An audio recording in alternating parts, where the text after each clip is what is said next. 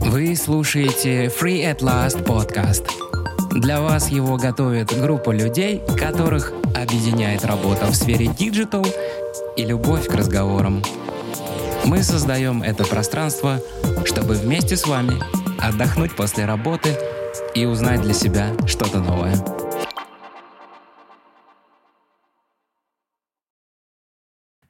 Друзья, привет! Привет, ребят! С вами Левон, Беседин и Андрей Чуприн. Добрый вечер. Сегодня тема нашего выпуска простирается далеко, за 10 тысяч километров. И тема выпуска Владивосток. Андрей из Владивостока. И очень хочется поговорить с ним на эту тему. Андрей, добро пожаловать на подкаст Free at Last. Всем привет. Что хочу рассказать чуть-чуть про Андрея с его разрешения.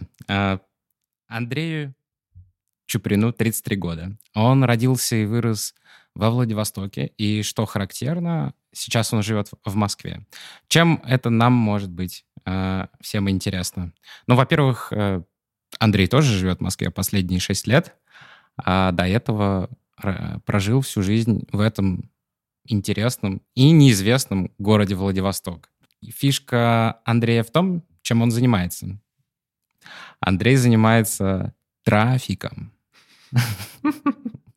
Но нет, это не тот трафик, который в морских портах. Human трафик. Не human трафик, а digital трафик. Что еще из интересного? Из интересного Андрей практически всегда не расстается с книгами, правильно? Ты любишь читать. Кстати, ты мне должен книгу. Я тебе потом напишу, какую, я забыл. У тебя есть собака. Да, у меня есть собака. Какой породы? Йоркширский терьер. Это как выглядит? Это такие черненькие, классные. Такая маленькая, веселая собака, которая всегда тебе рада. Сразу стало понятно.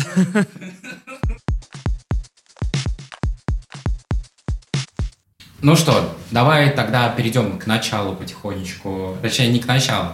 Как дела на самом деле? Великолепно. Ну, я только вернулся из поездки в Арабские Эмираты. Я был в замечательном городе Дубай. Вот. Отдыхал или бизнес-трип? Ну, скорее по семейным делам. Вот. Дедушка шейх ждал. Ох, тебя. если бы. Хотя зачем мне дедушка шейх? У меня и свой дедушка был. Просто у меня там живет брат. Вот, угу. И когда я приезжаю, мы занимаемся достаточно ординарными делами. Uh-huh. То есть нет такого. Ну, когда я, например, говорю, я был в Дубае, все думают: о, боже мой, он загорал, он ездил на пляже, он ходил на Дубай-экспо. А последний раз, когда... Ну, перед этим я приезжал, мы с братом просто поехали в шиномонтажку. Ну, на неделю. Ну, не на неделю, но, знаешь, вышел с самолета, и, типа, брат проколол колесо, и такой: надо поехать поменять. Я такой: поехали, обожаю шиномонтаж. Кстати, брат... Ведь я из Владивостока. А брат же тоже из Владивостока, да? Да. Вот это интересный поворот. Прикольно. Получилось отдохнуть? Да. На удивление. То есть я вез с собой посудомойку. Из Москвы. Женщина? Женская аудитория покидает наш подкаст. Боже мой, ну так проколоться, так проколоться. Было приятно с вами, дорогие дамы. Женщины, мы вас очень любим. Мы не сексисты, поверьте. Да, я взял с собой посудомойку. Там достаточно дорогая доставка была в сами Эмираты. Было заказано на Москву. И для меня это тоже была такая авантюра, то есть... это типа логистическая оказия такая, типа: братан, захвати с собой посудомойку, а то нам тут негде доставки, да? Скажем так, да. Uh-huh. Там была коробка 50 на 50, uh-huh. Вот этот куб 15 килограмм ровно. Вот. Для меня это было в новинку, вот, я никогда не путешествовал через границу с коробкой. Вот. Но на удивление... Вот знаете, бывает такое, ты садишься в самолет, и вот все не ладится. Ты что-то забыл, там где-то какие-то документы, какую-то бумажку не записал. А тут еще ковид, угу. Тебе нужно сдать все эти тесты. У тебя 15-килограммовая коробка. Но вот на удивление, вот все сошлось, и это была одна из самых простых поездок на моей памяти. Вот. Меня только один раз уже в Дубае остановили на границе, такие типа «What is this?» Я такой «It's a dishwasher». Он такой «Really?» Я такой «Yes».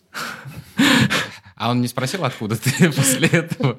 Ну, так, нет, я боялся, что попросят какие-то документы, но ничего. И когда я, конечно, смотрел форумы, я понял, что люди, которые живут в Евросоюзе, они совсем по-другому к этому относятся. Они такие, типа, блин, да мы иногда, типа, возим просто в коробках вместо чемоданов.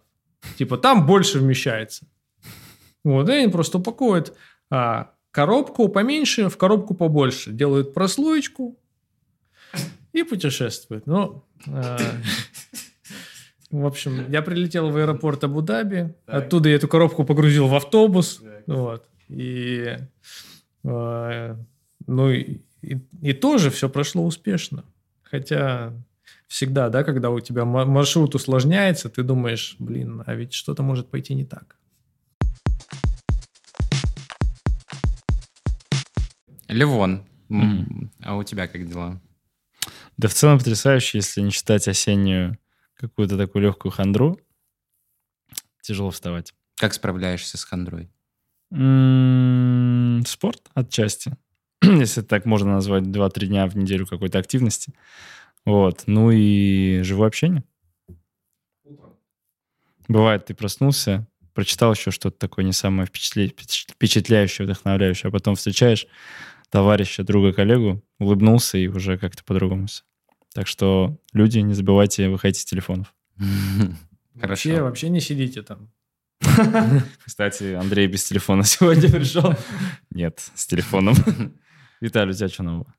Слушай, я в рамках борьбы с хандрой, назовем эту операцию тоже так примерно, осваиваю Некрасова. В детстве много, хоть я учился в литературном классе, я много пропускал. И иногда люблю что-нибудь попытаться наверстать. И у нас такой, замечательный подъезд, он всегда что-нибудь выкладывает на ящики почтовые, в дар. И однажды там лежала книга Некрасова. Я думаю, там, наверное, «Кому на Руси жить хорошо», которую я никогда не читал. Открываю, и точно. И так я начал читать «Кому на Руси жить хорошо». И вот сейчас дошел до середины. Читали когда-нибудь? Возможно. Короче, сюжет очень интересный. Я сейчас попробую спойлернуть, но красиво. И просто кратко резюмирую. Короче, собрались как-то парни после работы в бар. А, нет, это крестьяне. А, это мы, да? Да. На самом деле, собралась в пятницу после работы. Пахоты, да, земельные. Крестьяне такие собрались. И за бутылочкой, за выпивкой такие думают, зададимся-ка мы вопросами, да? И один из этих вопросов, слушай, у нас мы так въебываем. Давай сразу, да. Алкоголь – это зло. Дисклеймер сразу делаем. Не употребляйте алкоголь. Не, прочитайте «Кому на Руси жить хорошо», там тоже про это сказано. Так вот, эти ребята собрались после работы, свои пахоты, выпивают и рассуждают. Вот у нас такая пахота, мы упарываемся, нам жить некогда. А есть вообще на Руси люди, которым хорошо жить? Они такие задумались все, неплохо вкинули, да? И давай рассуждать. И начали спорить, поспорили, подрались, помирились. Наутро, значит, поняли, что они сейчас домой не пойдут, а начнут путешествовать по стране. И будут всех спрашивать, как ты считаешь, кому на Руси жить хорошо, чтобы найти этого человека. И как-то зарок дали друг другу. Все, по парни, не расходимся, едем. Вот. И вроде как они уже собрались ехать, тут подлетает птичка. Птичке пришлось спалиться, что она знает человеческий язык и вообще все. Это такие кентерберийские рассказы, да? Не. Вот, птичка подлетает, говорит, ребята, у меня там птенчик застрял, помогите, пожалуйста. Здесь очень важный момент. Важный момент в том, что Некрасов всю свою поэму эту подчеркивает разные характеристики нас. И одна из этих в самом начале характеристика – это то, что мы люди, которые всегда идут на выручку. Когда нас много, особенно идут на выручку. У него там разные истории по поводу этого. Начинается для затравки с волшебства. Но, мужики, да говно вопрос, сейчас пойдем выручим твоего птенчика. Пошли, выручили птенчика. Птичка, не будь дурой, тоже говорит, слушай, зашибись, у меня тут скатерть-самобранка есть. вам, наверное, нужнее. Mm-hmm. Вот, дает им скатерть-самобранку, мужики такие, говорят, отлично, это инструмент, чтобы мы с голоду не умерли и поехали, достигли нашей цели, разобрались, кому на Руси жить хорошо. Mm-hmm. И они начали, юзать эту скатерть-самобранку и путешествовать по стране. Вот примерно так. Это очень увлекательно, и там разные персонажи и разные истории и точки зрения людей в достаточно простой стихотворной форме, к которой быстро привыкаешь, про то, кто что думает о стране. И вот это было интересно. Вот так я сейчас борюсь с хандрой. Подготовился. Плохо, неплохо.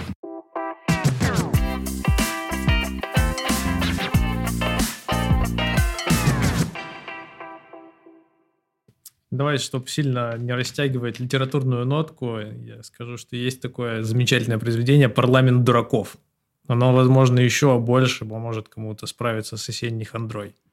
Там примерно такой же зачин. Разные степени бродяжничества ребята, вот, но они встречаются для того, чтобы выяснить, кто из них главный шут. Вот.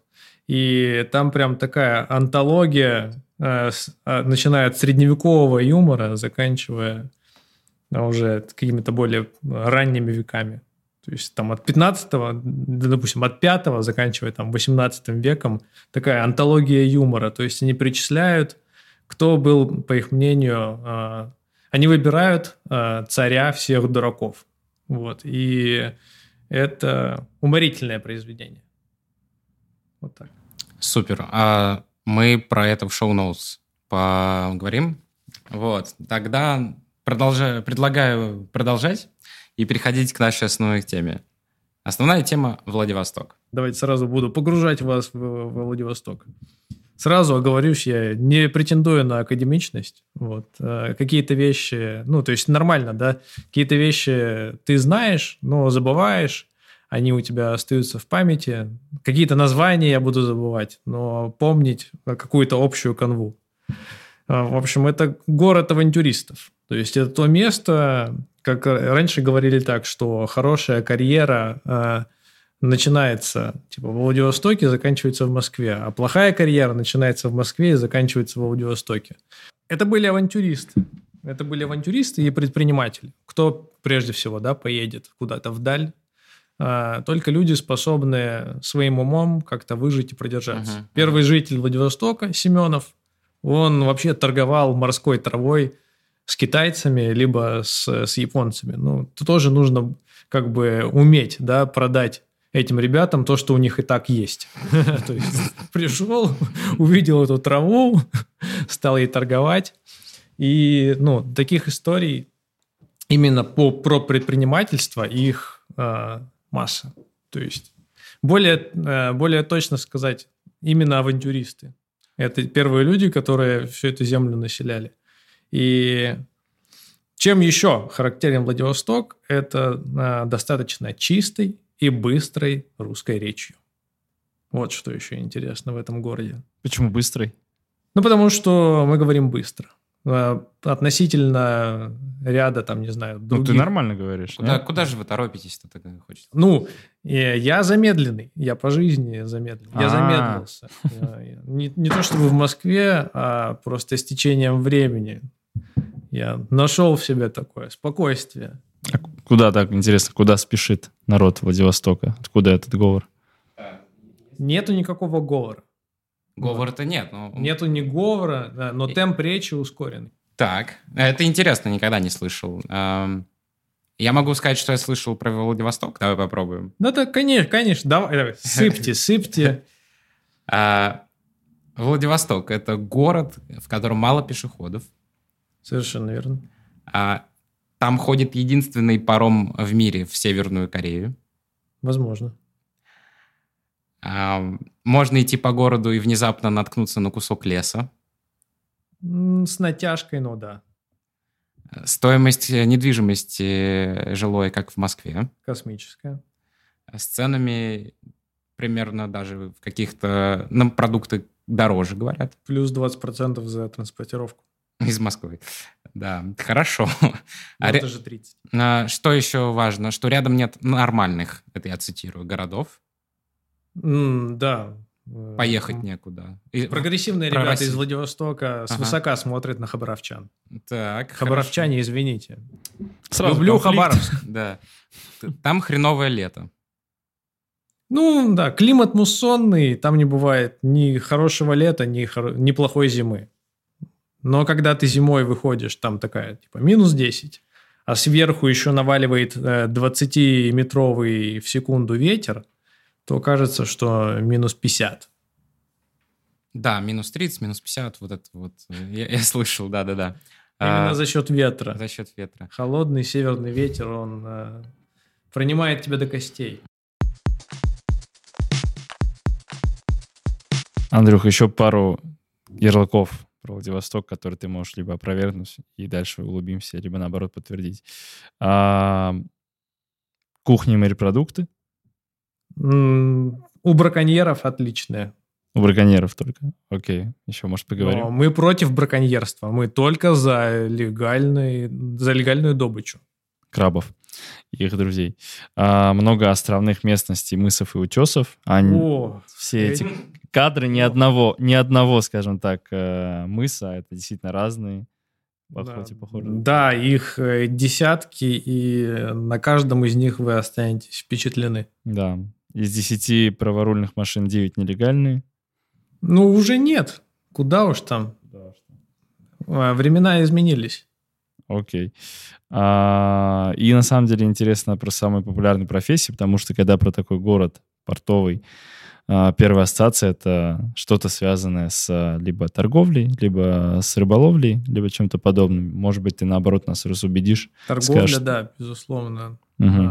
Все, кто с этой сферой связан, там должны быть, таможенники, наверное, в меньшей степени, естественно. Не может же быть город таможенников, но они есть, и, я думаю, достаточно много. И в торговле тоже вот так вот.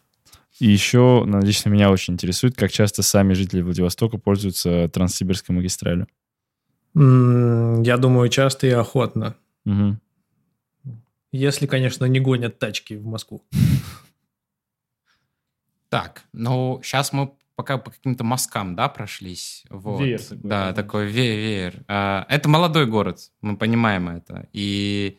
Это молодой город, ты молодой, и получается так, что ты родился в Владивостоке и пошел в школу где-то в году так 94-м?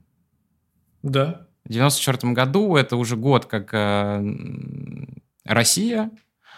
И какие у тебя воспоминания про город и ощущения тех времен, можешь сказать? Какую школу ты ходил, как она выглядела? Все ребята, с которыми я жил, они пошли не в ту школу, в которую пошел я.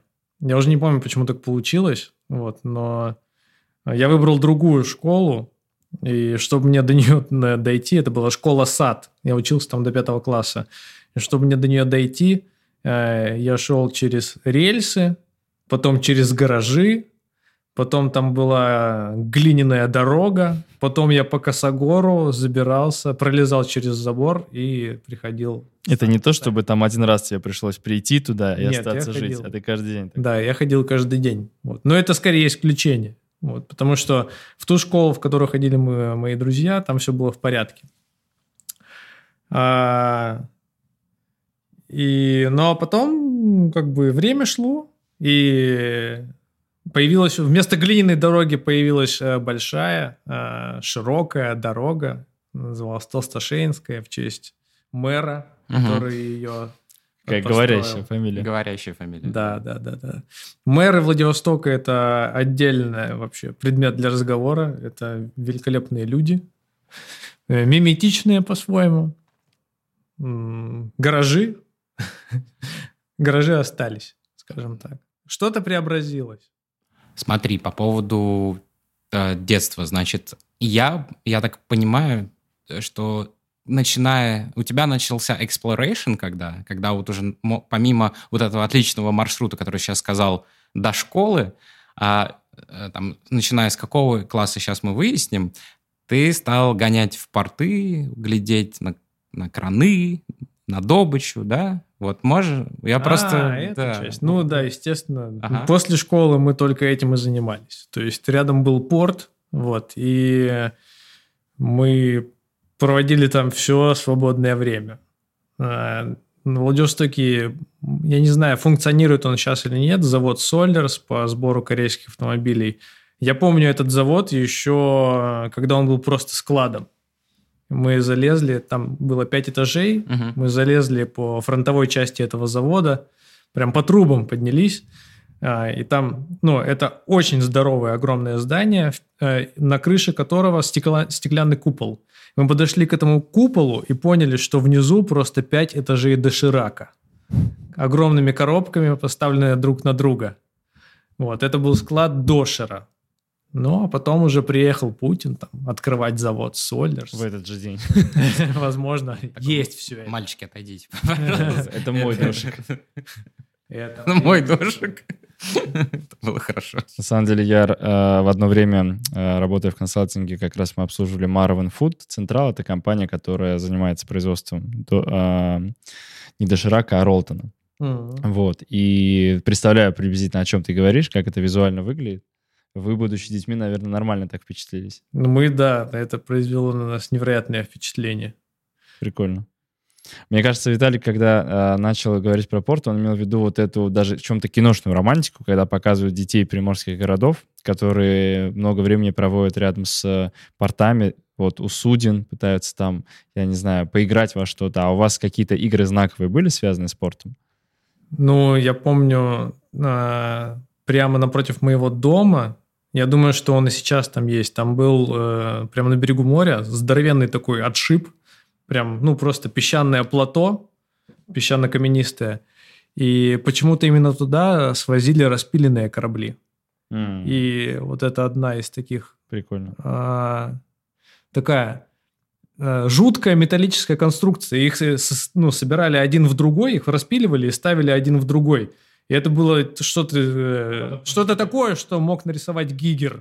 Типа между вот Чужим до Дюны, между Чужим и Дюной, где-нибудь в этот период. Вот. Но я помню, как мы залазили внутрь в эти штуки, и там были просто какие-то невероятные металлические лабиринты. То есть из-за того, что оно все состыковывалось... Да, лабиринт 100%. Ну, и просто... Ничего деревянного, все металлическое, да, полностью. Все везде металл, пиратов не поиграешь. И... Все ржавое. Вот. Да. Я думаю, моя мама была бы в ужасе, узнав, сколько там можно... Сколько раз можно умереть от заражения крови. Да. Именно это. Такое, это алтарь столбняка. Столбняка, так его назовем. Храм. Цитадель столбняка.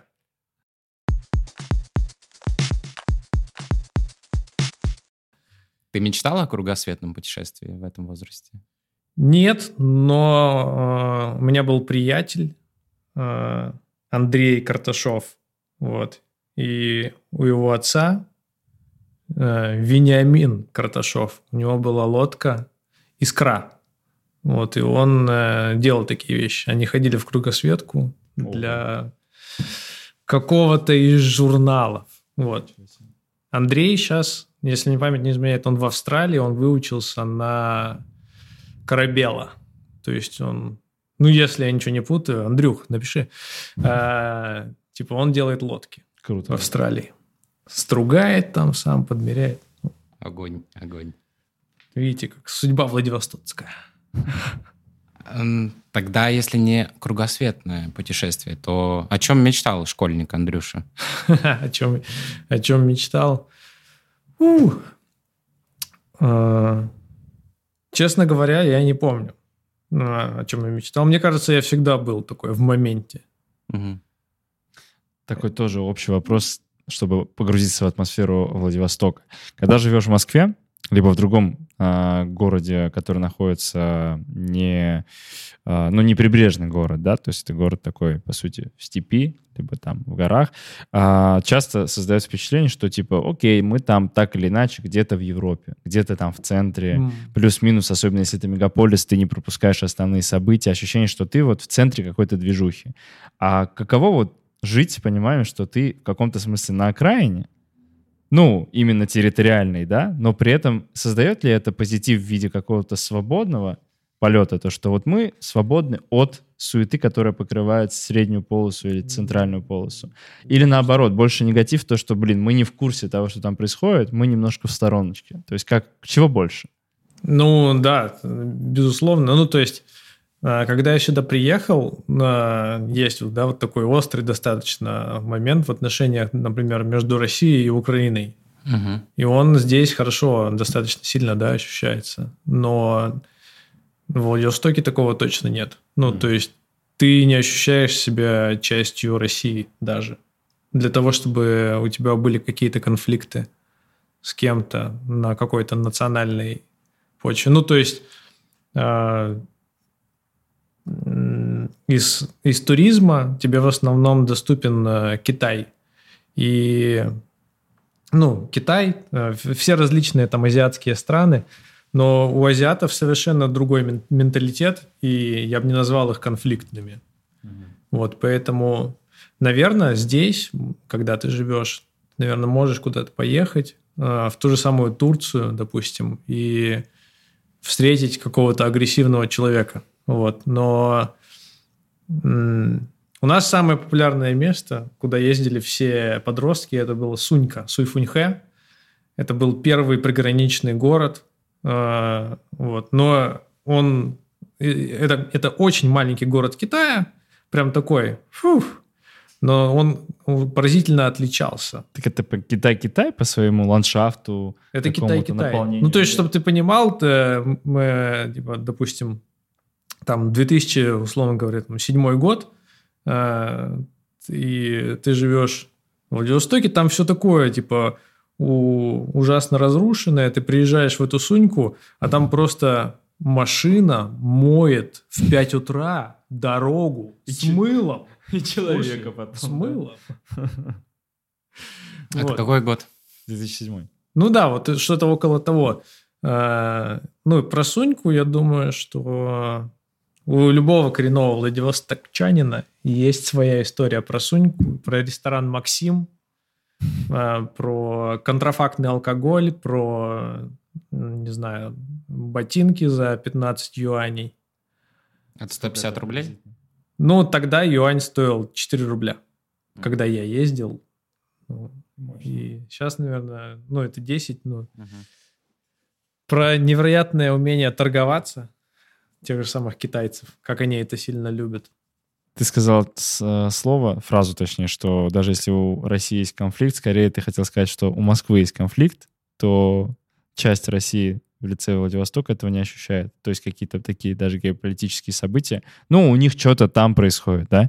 Абсолютно. Ну, я думаю, что вот до недавних событий, когда почему-то там Владивосток очень сильно выступил на митингах, я думаю, до недавнего времени это был абсолютно аполитичный город. То есть людям там не было, по большому счету, никакого дела до того, что здесь происходит. Uh-huh. И, ну, исторически так сложилось. 200 доходило. Скажем так, ну, центр очень далеко. Управлять этим эффективно до недавнего времени было невозможно.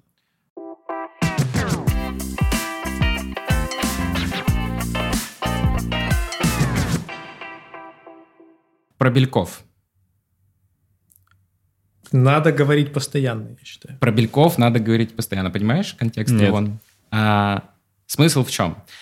Допустим, есть деньги на благотворительность. Угу. Мы-то и не знаем, куда по 100 рублей отправлять. Мы еще не научились привязывать по 100 рублей к своей... Ну, не все, конечно, я еще нет. А когда денег много, так вообще не догадаешься. Даже и трудно сделать выбор.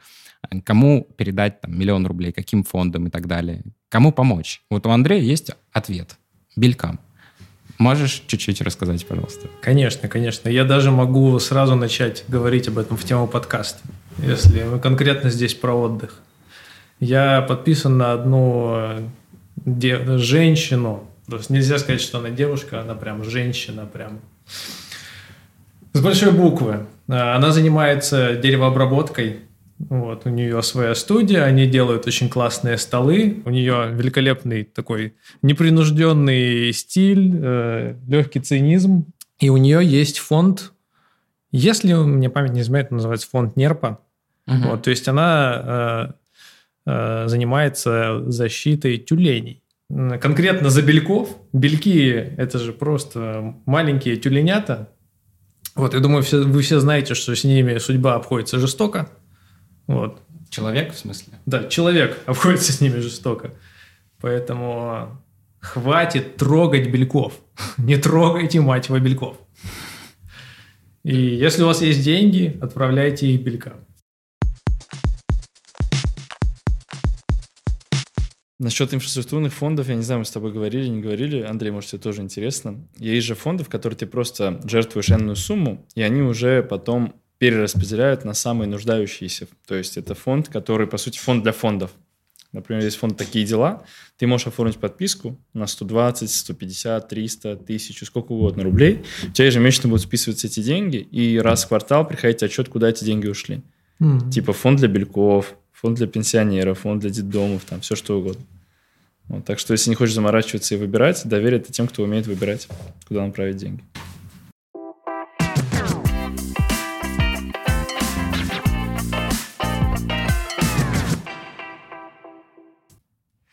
Смотри, еще момент, последний момент, наверное, из 90-х, который хочу чуть-чуть помусолить.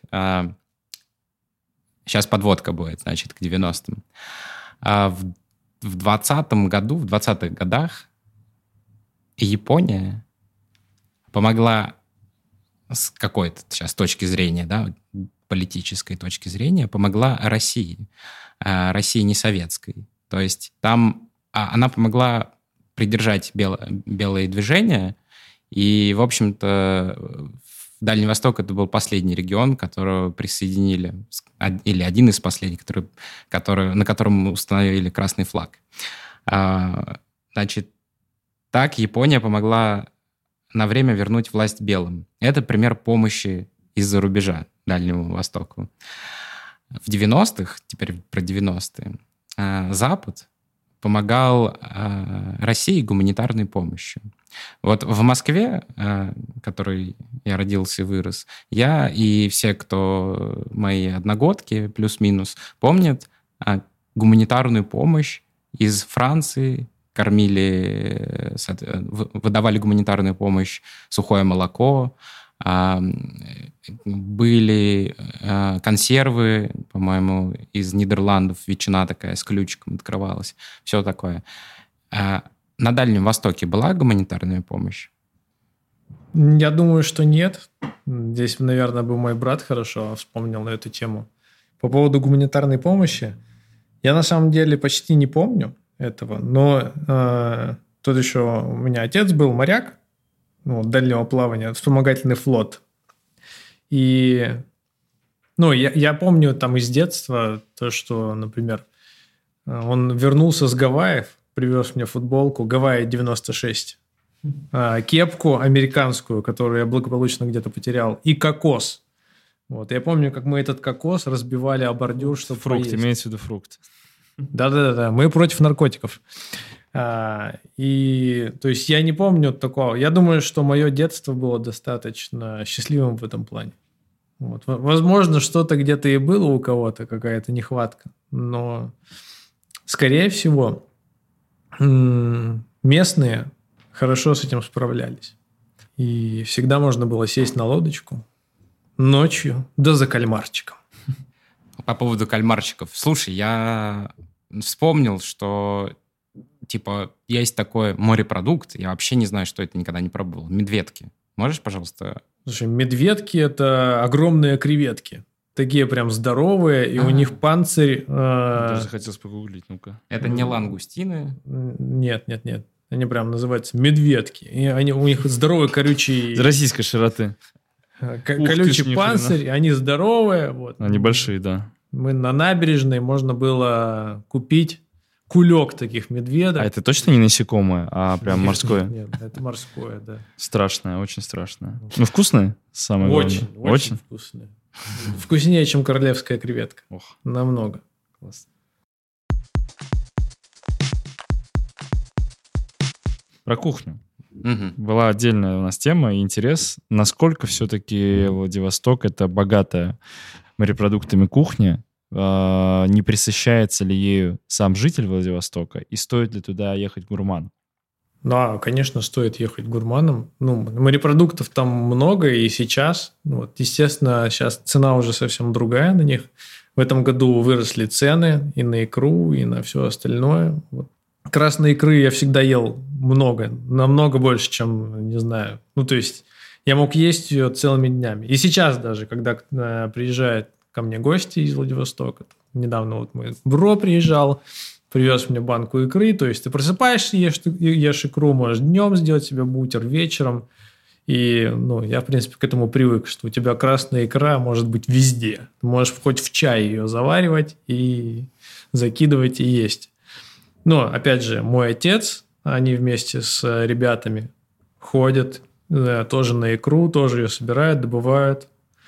Вот, и два воспоминания. Первое, это у нас на берегу моря был гараж, вот, и мы просто ставили 3 горелки газовые вокруг бочки 200-литровой, и там просто плавают крабы, и вот это все 200-литровая икра. Уха. Ух ты ж. Просто да, наваливается все вообще. Бульончик такой. Да, наваристый. И там много нас, наших семей, и вот это все варится, и все это ешь. Второе воспоминание, это я прихожу вечером однажды домой, и отец дает мне ножницы и перчатки. Я захожу в ванной, и там просто вся ванна в камчатском крабе. Все, он там ползет вот так вот из стороны в сторону, он там что-то клешнями своими делает, и все, он говорит, вот банки, сейчас ты будешь резать фаланги, и мы будем их морозить. Сделал из тебя насильственно браконьера. Вот. Нет, ну почему браконьер? Почему сразу браконьер? Любитель крабов. Нет, все по закону. Вылов разрешен был, поэтому у меня были вот эти фаланги мороженые. То есть ты достаешь просто из морозильника банку фаланг, кидаешь их на сковородочку, делаешь себе яишенку. Вот. Ну, в Москве это очень прилично стоит, на самом деле. Вот, да, это, да. Вот это мое детство.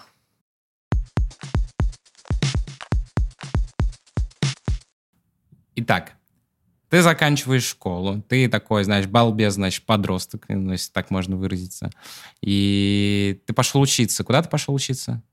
На журфак. На журфак Дальневосточного федерального... Да, ДВФУ. ДВФУ, спасибо. Я просто не помнил аббревиатуру, да. Окей, круто. Ты идешь на журфак, и такой период, знаешь, когда ну, нужно... Ты познаешь мир, что-то приобщаешься куда-то. Расскажи про движуху, да, вот во Владивостоке. Какая движуха была? Что регулярно было у тебя в это время? Чем занимались вы? Ну, на журфаке я так и не доучился. Ага. Я с первого курса ушел на редактуру, вот, потому что, в принципе, я посмотрел на то... Тогда был очень популярен журнал Vice. Вот, сейчас это viceland.com. То есть это была такая гонза-журналистика. Вот, и мы все это читали, мы на это смотрели, впитывали. Это было круто. Ну, но потом, я уже понял, что такая журналистика здесь просто не нужна. Сами понимаете, есть у нас определенные требования. Okay. К тому, что можно говорить, что нельзя говорить. И все это идет вразрез обычно с тем, что ты хочешь. Вот. То есть ты ушел журналист? Да. Uh-huh. Ну, естественно, при том, что, допустим, мой дед был директором радиостанции. У него достаточно сложная судьба была у моего деда. Я могу вспомнить такую историю интересную. Если не погружаться в детали, однажды партийный работник ехал в Хабаровск по Транссибирской магистрали. Вот. Мой дед, у него был эфир. И он сказал, Хабаровск горит. Ну, там осень начиналась, листья желтые, оранжевые, красные. Все это кружилось, создавало вот этот костер невероятный. И дед сказал вот эту фразу, художественную. А этот партийный работник подумал, что какие-то жуткие пожары в Хабаровске, стал звонить в МЧС, стал еще кому-то звонить. Когда он приехал, были разбирательства, вот, но деда прикрыли, как бы, ну, не дали в обиду. Но в целом весь этот подход, он как бы, ну, ты начинаешь думать о том, стоит это того или не стоит. Ну, я для себя решил, что не стоит. Поэтому я доучился на издательском деле и редактировании. Это факультет, куда попадали отверженные.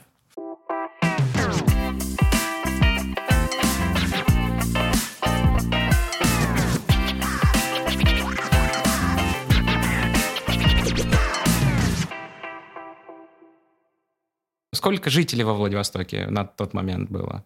Ну, или сейчас? Наверное, вряд ли сильно поменялось. Ну, там официально около 700 тысяч. 700 тысяч человек. Вот смотри, типа, что я хочу спросить. Вот в Москве было ярко выраженное кучкование среди тусовок. Панки тусили с панками, металлисты с металлистами, рэперы, отдельная каста. Все как-то более-менее друг друга находили, тусили. Там эмо, не эмо, художники-реалисты с художниками-реалистами. Поскольку всех много и стекались люди с разных мест, то была возможность как-то обособляться и вместе с собой значимыми тусить. Для города, в котором 700 тысяч человек, и рядом нет каких-то таких серьезных артерий, а есть Азия, где совершенно другая культура, наверное, вы уже пренебрегали этим желанием обособленности и тусили под одной крышей. Да? Есть? Было такое? По большому счету, да. То есть не было... Но это все уже как бы тот период, когда ты сказал рэперы и рокеры, он уже прошел. Ну да. Вот. И... Была сначала типа эпоха ночных клубов, потом баров.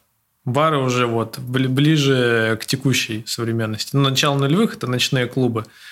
И как раз на издательском деле редактирования познакомился с ребятами. Проект Consistency, короче, на Владивостоке. Ну, я думаю, что даже в Москве есть некоторые люди, которые знают этих ребят, вот. Мои кореша. Так. Я писал для них тексты, для этих вечеринок, но больше всего... Ну, то есть, изначально я просто проникся электронной музыкой и впоследствии ушел такое в достаточно неплохое знание детройтского техно, как такой, типа, подвид. То есть, это... Есть... Если ты говоришь техно, то большинство людей думает, что немецкая. Это... Да, немецкая техно. Но немецкая техно, оно вдохновилось Детройтом. Это совсем другая музыка, это совсем другой город. Детройт, наверное, чем-то похож на Владивосток. В плане... Я, конечно, там не был, но судя из того, что все, что я читал... У этого города, ну, во-первых, богатое музыкальное прошлое, то есть это лейбл Motown, это братья Джексоны, это куча джаза, фанка и всего, что там было.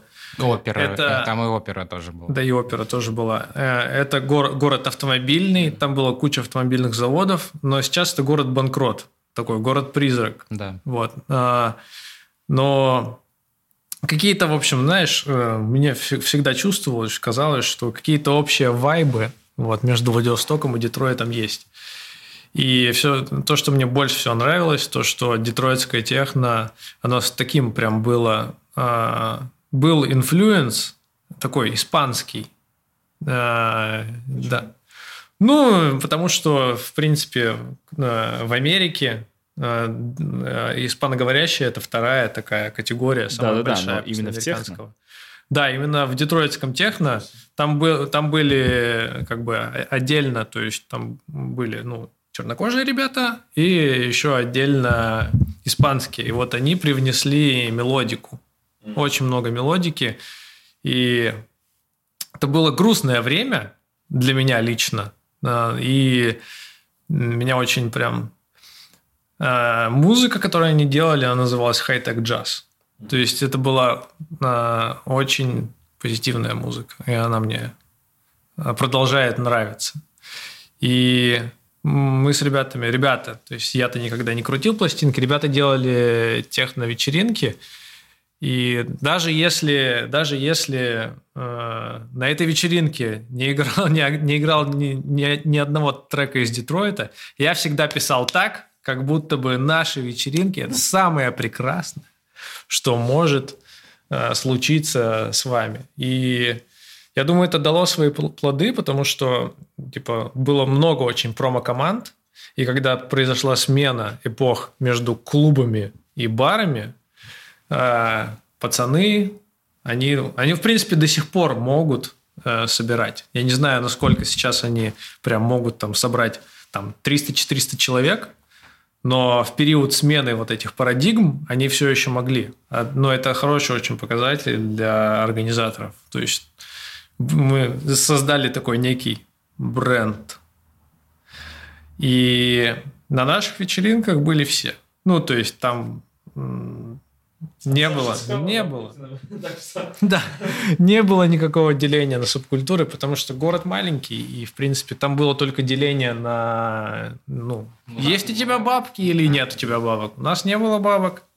Но зато была куча очень веселых ребят. Ты, случайно, маленькое отступление, не смотрел мультфильм «Майор Лазер»? Там есть одна из начальных серий первого сезона, когда происходит психодельный рейв как раз на берегу моря. Все это заканчивается некой вакханалией.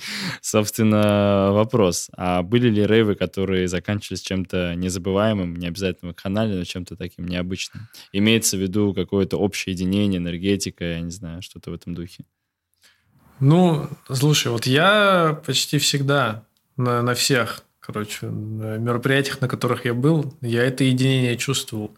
Я могу просто рассказать, как я однажды приехал на рейв, но, в общем, у нас можно купить, да и сейчас, на том же самом форпосте, ты заходишь, там было виски Red Center. Это японская вискокурня Red Center.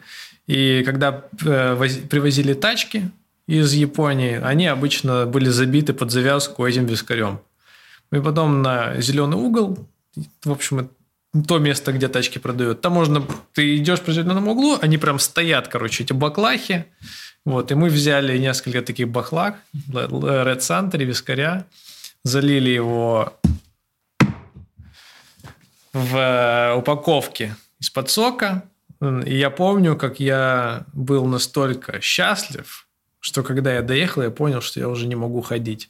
Это был единственный раз, когда я допился, прям сильно-сильно напился. Но в тот момент я понял, я открыл в себе эту способность, я понял, что когда я жутко пьяный, я продолжаю связанно коммуницировать.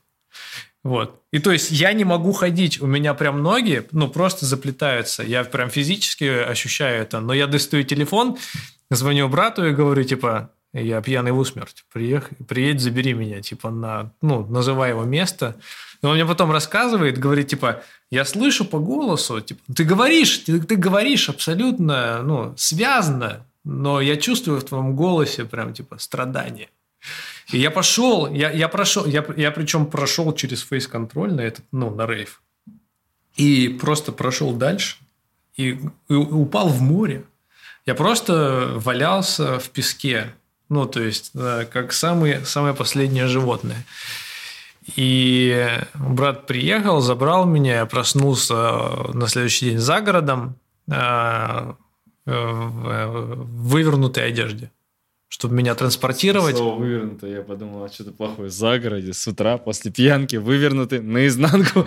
Нет, я проснулся, вся моя одежда была вывернута наизнанку, потому что она вся была грязная. Он ее раздел меня, вывернул ее и запаковал меня. И потом назад я, соответственно, в город ехал в таком же виде. Я надел все это вывернутым.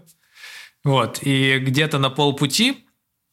Там был ресторан, мой брат сказал, надо заехать поесть. Я сказал, отличная идея, я как нельзя более подхожу для этого. Но мы не зашли в сам ресторан, мы пошли на террасу. И я сидел весь со всеми этими признаками алкогольного отравления, жутко выглядящий. Ко мне я заказал стакан тана себе, потому что я побоялся что-то другое вообще есть и пить. И мимо пробегала кошка, она сразу почувствовала, кто здесь слабое звено, вот, от кого больше всего разит болью. Она запрыгнула на меня, чтобы как-то вот этими кошачьими вайбами вылечить. И в этот момент в этот ресторан заходит Ефим Звеняцкий, а это типа главный концертмейстер вот, театра во Владивостоке. И он идет с семьей, чтобы провести приятный выходной, видит меня, и я понимаю, что у него в голове где-то рисуется образ вот этого потерянного поколения, и где-то, наверное, в следующем из спектаклей будет какой-то вот такой чувак в вывернутой одежде, такой весь потерянный, broken, просто разбитый, разрушенный. Вот, и я вижу, мы встречаемся взглядом, мне стыдно. Он смотрит вот. Еще, он тебя знает, говорит, Андрей, и ты? Необычно, вот это необычно. Да, Андрей, ну мы же договаривались, сказал Ефим и закрыл мальчику глаза. Пойдем отсюда. Своему врату и забрал его. Сынок. Поэтому не пейте алкоголь, друзья.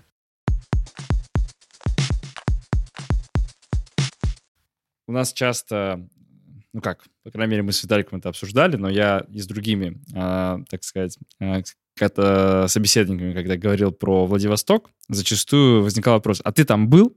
Вот мы все говорим, а ты там был? И все время чего-то не хватает, чтобы туда поехать. Единственные люди, которых я знаю из своего окружения, кто поехал, это скорее наспор, знаешь, типа, а я сел и поехал. Просто плевать, не смотрел ничего там, типа, зачем ехать, что... Все-таки, давай попробуем замотивировать наших слушателей, наоборот, если ты считаешь, что там нечего делать, там, не мотивируй. Но ради чего стоит поехать во Владивосток? Обязательно надо ехать во Владивосток. Нет, обязательно. Ну, объективно. Ради обязательно. Чего? Ради природы. Так. Ради природы в первую очередь. Ради свободы. Приезжайте туда, берете, арендуете машину и просто едете в край. И офигеваете от того, как там вообще все...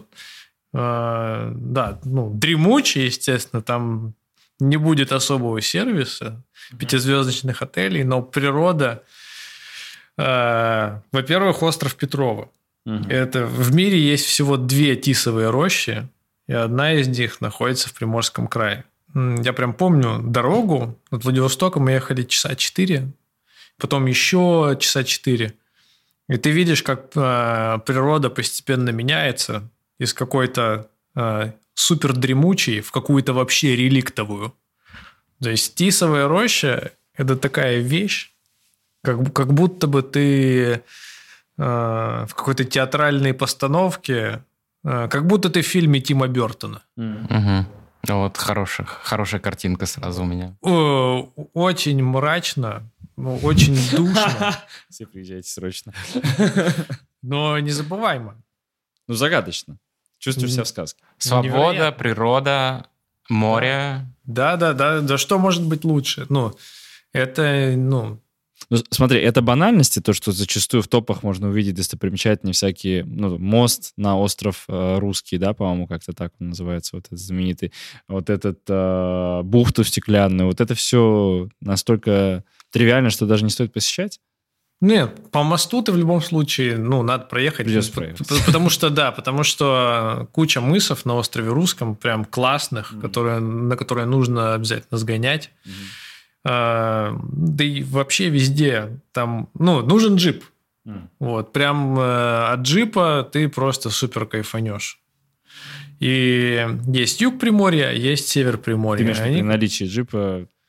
Тебе позволит если, это проехать, уж, где вы можете. Уж если... У нас есть такие там прикольные джимники. Типа они 700 кубов, вот, но они тащат. Между квадроциклом и джипом или что? Но в Москве они тоже есть. Это Сузуки Джимни, Сузуки Самурай, там культовая модель для Японии. И у нас много гоняет этих джимников. Ну, двигатель 0.7, вот, но при этом это полноценный джип. Я уже не помню, на раме он или нет, но он проходит везде. И надо такую штучку себе заиметь, взять в аренду какой-нибудь джипарь и прогнать, потому что, ну, это реально стоит того. То есть природа – это просто пушка. Ощущение свободы, вот, друзья, слушатели, ощущение свободы у вас будет просто феноменальное. В средней полосе России вы такого не увидите. Вот зачастую жители столицы и мегаполиса говорят, хочется убежать и побывать там, где нету вот этой суеты. Там это ощущается, да? Монументально.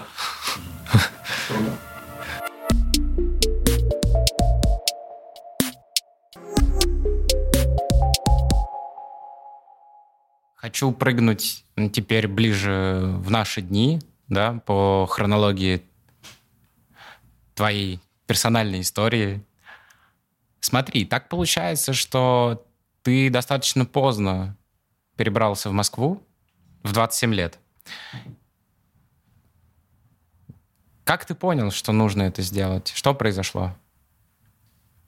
Я работал в рекламе, вот, и так как я был молод, все говорили мне, видимо, именно ты должен заниматься всякими соцсетями. Вот, в конечном счете... Такая ассоциация, да, молодежь? Да.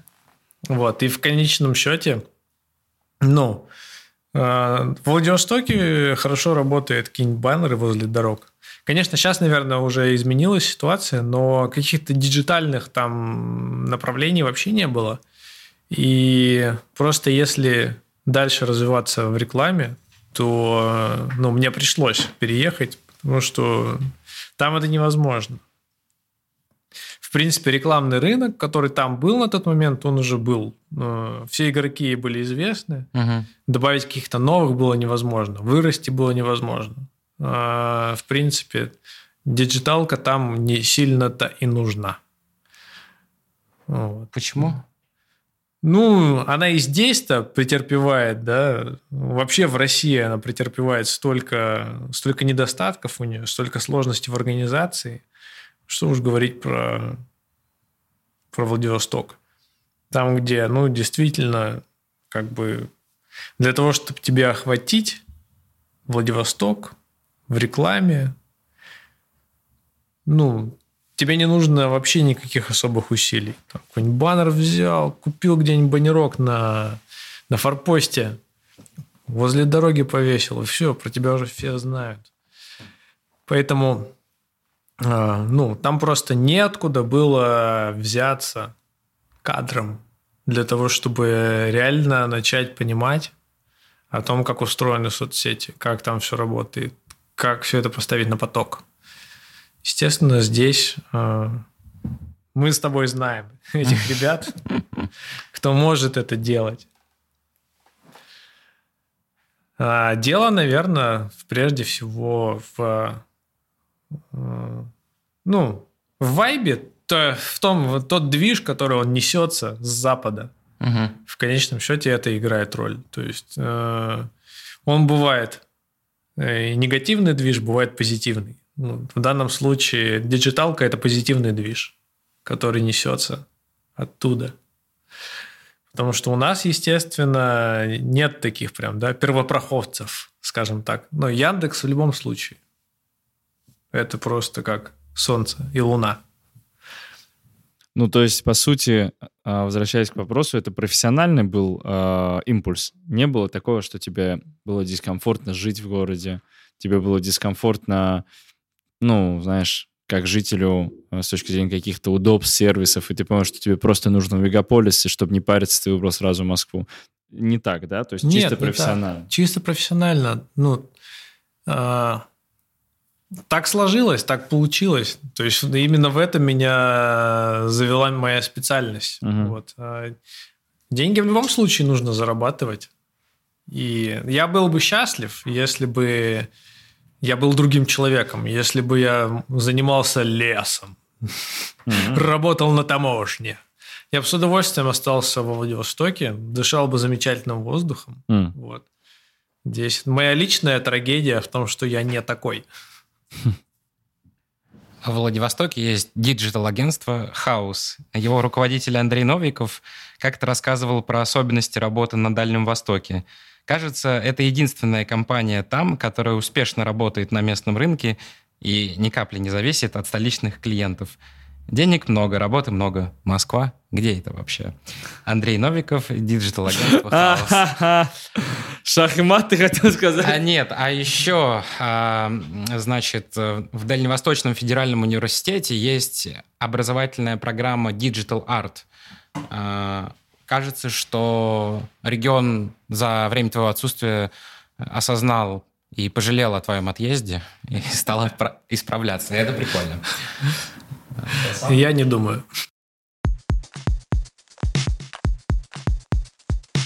Ты считаешь, что не был дома с тех пор, как уехал? Что ты чувствуешь? А, ты же ни разу не вернулся за этот период? Что ты чувствуешь? Ну, что чувствую? Нету у меня особого сожаления. Вот, потому что я все еще помню все, что со мной было, и как бы я не изменился. То есть, каким я был, таким я и остался. Не, ну тупо не тянет. Но он помнит все, что с ним было. Что с тобой было? Я помню, например, есть остров Рикардо, великолепный. Он находится в нескольких часах на катере плаву от Владивостока. Он почти необитаем. Там есть люди, но мы жили там дикарями 3 недели. Я помню, как ты сидишь на косогоре, например, и наблюдаешь за тем, как солнечный диск медленно выплывает из-за моря. Помню ночи, в которых ты ощущаешь землю круглой. То есть, да, в городах ты такого никогда не видишь. То есть, а там прям сферическое небо с этой всей богатой россыпью звезд. Я помню, как я сидел на, не знаю, 10-метровой скале, может, не знаю, 7-метровой скале посреди моря. Ну, вот там берег, какое-то удаление, там вот эта скала, просто как образование. И был шторм, и волны херачили настолько сильно, что брызги прям до тебя долетали. И ты жопой чувствуешь какую-то невероятную мощную вибрацию, да, вот это, от удара этих волн. И... Ну, и вот куча всего вот такого приморского во мне осталось, и это и есть я. Типа, где бы я ни был, это все равно я вот там, прямо даже сейчас. Я вот так все это рассматриваю. То есть... Ну, с такой романтической точки зрения я вот тебя могу понять, а с социальной точки зрения окружение-то осталось там какое-то старое, вот к нему не тянет? Нет. Люди, это все равно тоже. Ну, то есть, у меня вот есть приятели, мы с ними созваниваемся, и как будто мы с ними вчера виделись. Ну, все на паузе просто. Вот, то есть, нет, это, наверное, конкретно связано с моим вообще восприятием времени. То есть, я не чувствую, что оно куда-то, знаешь, унеслось куда-то там вдаль. Я прям чувствую, что все это для меня продолжается. И... Я бы, конечно, хотел вернуться назад. Это безусловно.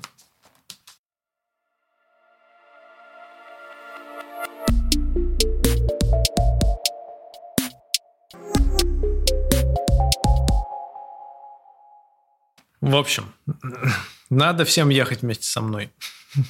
Давайте, вот все, поехали. Чего мы тут сидим? Мы сейчас приедем. Возьмем тачку, укатим в край с вами. Ребят, будет вообще супер. А кроме шуток, сколько нужно дней, чтобы вот насладиться чуть-чуть хотя бы? Ну, 3 недели, я думаю, хватит. 3 недели? Да. Это очень мощно, ты сказал. Ну, да. Прям, чтобы везде поездить. Ну, давай будем реалистами все-таки, деловые москвичи. Минимум хотя бы какой-то, который надо заложить, чтобы чуть-чуть вкусить. 2 недели. Все равно 2 недели. Ну да. Конечно. Я бы не вписался на меньшее. Ну, блин, так далеко ехать, там большой бюджет и еще, 1 неделя. Это мало. Ребят, давайте, знаете, как сделаем? Давайте мы пожелаем что-то нашим слушателям. В итоге ты пожелаешь. Пожалуйста. Вот, скажи им что-то. Я тебе напомню, что ты написал, что как там перестать сомневаться и что-то делать. Можно вот сейчас самое время это сказать. Просто делайте. Не надо ничего усложнять. Просто делайте, и все. Типа, не надо ничего выбирать. Ну, если есть две вещи на чаше весов, надо вот прям сразу сходу какой-нибудь выбирать. Вообще не думать. Сомнения, это они непродуктивны. Лучше сразу к действиям переходить. Вообще сомневаться нельзя. Нельзя. Категорически нельзя. Вот, просто для меня это достаточно сложная тема. Я просто, давайте, окей, весы по гороскопу. В общем, давайте так. Все величайшие мужи, все величайшие изобретения, которые были сделаны в мире, получились благодаря научному методу. В основании этого научного метода лежит созерцание. Наблюдая за процессами, можно понять, даже за малыми можно понять великое. То есть все античные ученые, у которых не было компьютеров, у которых не было интернета, они просто созерцали и пытались понять природу происходящего. Поэтому, присоединяясь к твоим словам, отбросьте телефоны, используйте их с умом, у вас есть интернет, заходите на ресурс Киберленинка, офигенный, 99 рублей по подписке, где можно читать научные статьи. Созерцайте прекрасную природу, думайте о том, что происходит, и используйте интернет по максимуму, потому что это благо. Это не то место, где вы должны смотреть мемасы, это то место, где вы должны, стать великими учеными вообще, потому что это возможно сейчас. Все. Что ж, спасибо за такой совет. Я воодушевлен и хочу отправиться во Владивосток созерцать. Как минимум вот это. Спасибо, Андрей. Спасибо, Андрей.